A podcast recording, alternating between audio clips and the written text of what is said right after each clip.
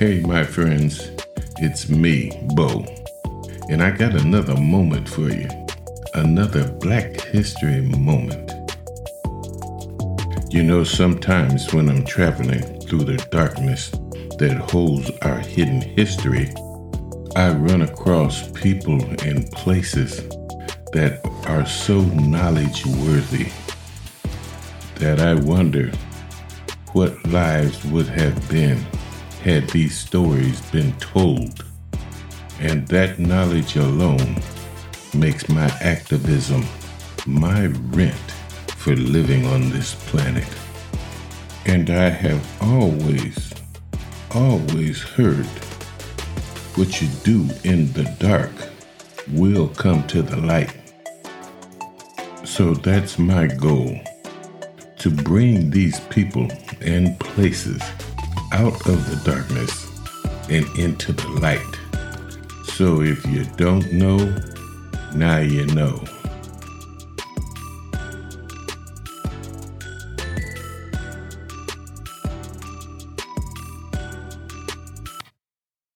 The young man sits alone in a hotel room, the last rays of sunlight leaking through the windows. Facing a single sheet of hotel stationery, he grips a fountain pen. It's the eve of the biggest game he'll ever play. He thinks that because it's his first real varsity game and that there will be many more to follow, a full three seasons worth. But it's bigger than that.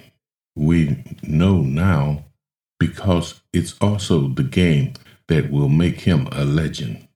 His thoughts are too big to hold inside. So much is swirling through him as the day shifts from late afternoon to early evening. The autumn night fast approaching that he has to release them. So he writes in a burst of legible but hurried cursive to whom it may concern. The young man is Jack Trice. Before Emmett Till, Johnny Bright, or in Medgar Evers, Jack Trice became a gridiron martyr and was promptly forgotten. Until many years later, when someone remembered the river of his life, which had ebbed to a trickle, gradually swelled over the course of forty years until it overran its banks and flooded a college campus. This, then, is how that legend took shape. October the 5th, 1923. John Trice, whom everyone but his mother calls Jack, sits alone in his room at the Curtis Hotel shortly before supper time, when he will join his teammates from Iowa State, the other 26 men who had made the 215 mile journey from Ames, Iowa to Minneapolis for tomorrow's afternoon football game against the University of Minnesota. Jack may sense, but cannot know for certain, what hatred may take shape in the approaching shadows. He has conditioned himself to tread cautiously, even more so in new situations, so that he may gauge the environment, read the clues, and play his part. Trice is an African American, what the newspaper and many others then called colored, and that fact is central to his story. He stands six feet, 200 pounds, big for his day bigger than most of his teammates, stronger than most of them, too. Yet the fact of his skin color emancipates him against lesser men who can deny him a room, a meal at a restaurant, a place on the field, who can strip him of his dignity just like that. Trice is the only black player on the Iowa State football team the first black varsity athlete at Iowa State College, as Iowa State University was then known, one of only a few black football players in the country at that time, playing against white opponents. He will be the only black player on Northrop Field tomorrow. Some schools simply refuse to let African Americans in. Others refuse to let them play varsity sports. Minneapolis may be a northern city, but that does not mean racism did not reside at that latitude. Just three years before Trice arrived, a white mob in Duluth, 175 miles north of Minneapolis, lynched three black men who had come to town with a traveling circus, accused of raping a white woman. Here we go again, my friends. The scene was familiar in southern states, but the first mob lynching in Minnesota, the great migration of southern rural African Americans had not yet inflated Minneapolis' black population the way it had other northern industrial cities. But the Ku Klux Klan had nevertheless targeted Minnesota for expansion, swelling its ranks to 30,000 members statewide. The Klan had risen to such popularity and prominence on the University of Minnesota campus that it entered a float in that fall's homecoming parade. Indeed, the very weekend that Trice and his Cyclone teammates came to town, 299 Klans members attended the first state convention across the river in St. Paul. The vitality of the Ku Klux Klan in the Twin Cities did not render every white citizen a bigot, of course, but it did reflect sympathy among a segment of the population. Trice may very well have heard some of the stories of its activities and could only wonder if these influences might infiltrate Saturday's game. If you believe in destiny, you would say that the arc of Trice's life had delivered him to this moment. He was born May 12, 1902, in Hiram, a small town in rural Ohio, about 40 miles southeast of Cleveland, the only child of Anna and Green Trice. Both Anna's parents and Green's parents had been slaves. His father, who had fought American Indians as what the tribal people referred to as Buffalo Soldier, a member of the all black 10th Cavalry Regiment of the U.S. Army, died when Jack was seven years old. His mother, who washed white people's laundry, sent Jack to Cleveland at age 14 to live with his uncle's family and attend East Technical High School. She wanted him to be among people of his kind to meet the problems that a Negro boy would have to face. Trice, already big in high school, played football on several very good teams at East Tech under a good coach, Sam Willaman, who had starred at Ohio State. Trice anchored the line, laying out opposing ball carriers with his signature flying tackle and blocking for the Behm brothers, Johnny and Norton, East Tech's slippery running backs. The big lineman with the gentle demeanor, one of only two African Americans on the team, was named All State and left East Tech tagged in the high school yearbook as undoubtedly the best tackle that ever played at the school. Success like that in high school football generally yields opportunities. Knute Rockne invited Johnny and Norton Behm to play for him at Notre Dame. Willaman landed the head coaching job at Iowa State, but not so for black kids. Trice took a job on the road construction crew. Then Willaman came calling later that summer. He talked to the Behm brothers and two other Cleveland prep stars into playing for him at Iowa State. He also invited Trice. Just one problem Jack had tumbled into love. Leaving for Iowa State campus in Ames meant leaving his girl, Cora May, behind. The solution? Marry her.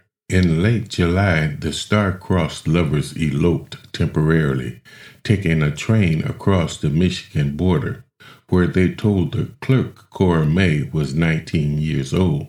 She was in fact 15, and that she came from Colorado. She returned with her secrets to her parents' home in Youngstown to finish high school, and Jack headed to Ames, satisfied, content. If it wasn't destiny that had delivered Trice to the Curtis Hotel on the eve of the first real college football game, then it was pure determination. Back then, schools did not offer athletic scholarships, and college had not been in the Trice family budget. Jack worked two custodial jobs, one in a downtown building, the other in state gym, to pay for tuition, books, meals, and lodging, and to buy Cora May a special necklace. Jack's mother helped out by mortgaging her house. Black students could not live on campus, so he found an upstairs room in the Masonic Temple building downtown, two miles from campus.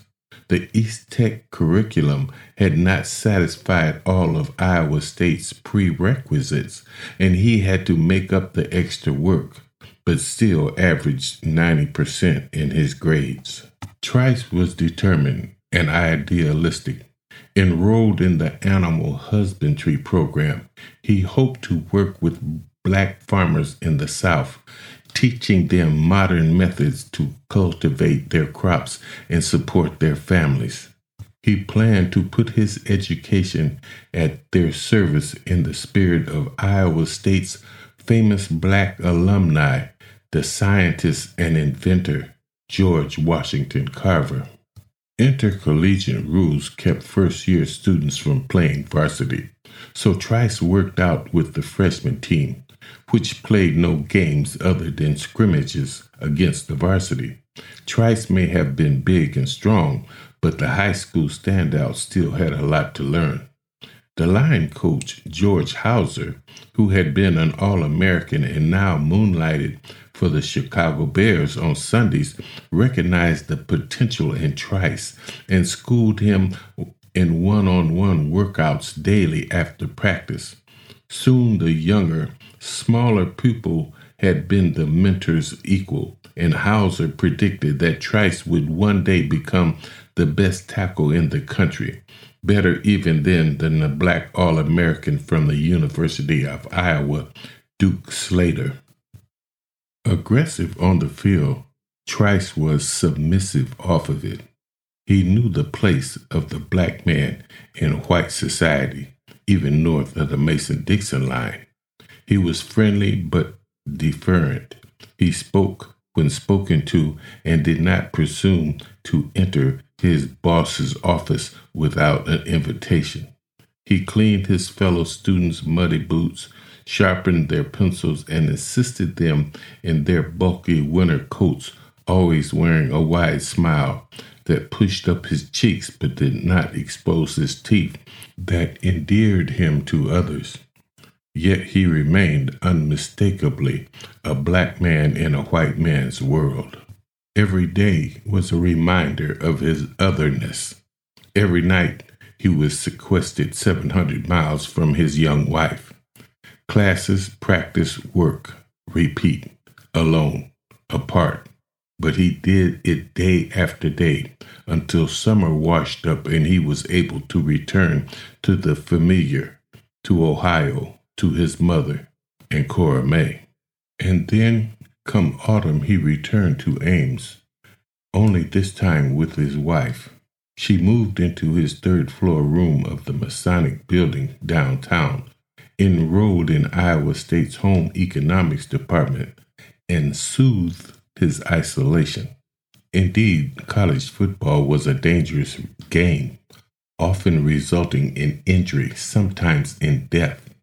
Not only was the equipment inadequate to the challenge of warding off blows, but defensive players used their hands and forearms as weapons to the head, neck, and face, a practice not specifically outlawed until the 30s. The game churned up so much carnage, 18 deaths and 159 serious injuries nationwide in 1905 that President Theodore Roosevelt insisted football be made safer or abolished. The college heads responded with the forward pass, which spread out the field of play and modified the rules again after another 10 college football players were killed in 1909. Yet the game retained much of its raw brutality into the 20s. Minnesota was a good football team, not a powerhouse, but regularly one of the top squads in the Midwest. In the 20 times the Cyclone had played the Gophers, Iowa State had won only twice, the last time a quarter century before. Trice felt the enthusiasm from the send off pep rally and the infectious optimism of his teammates last through the day's light practice at Northrop Field and into the early evening when he sat alone in his hotel room.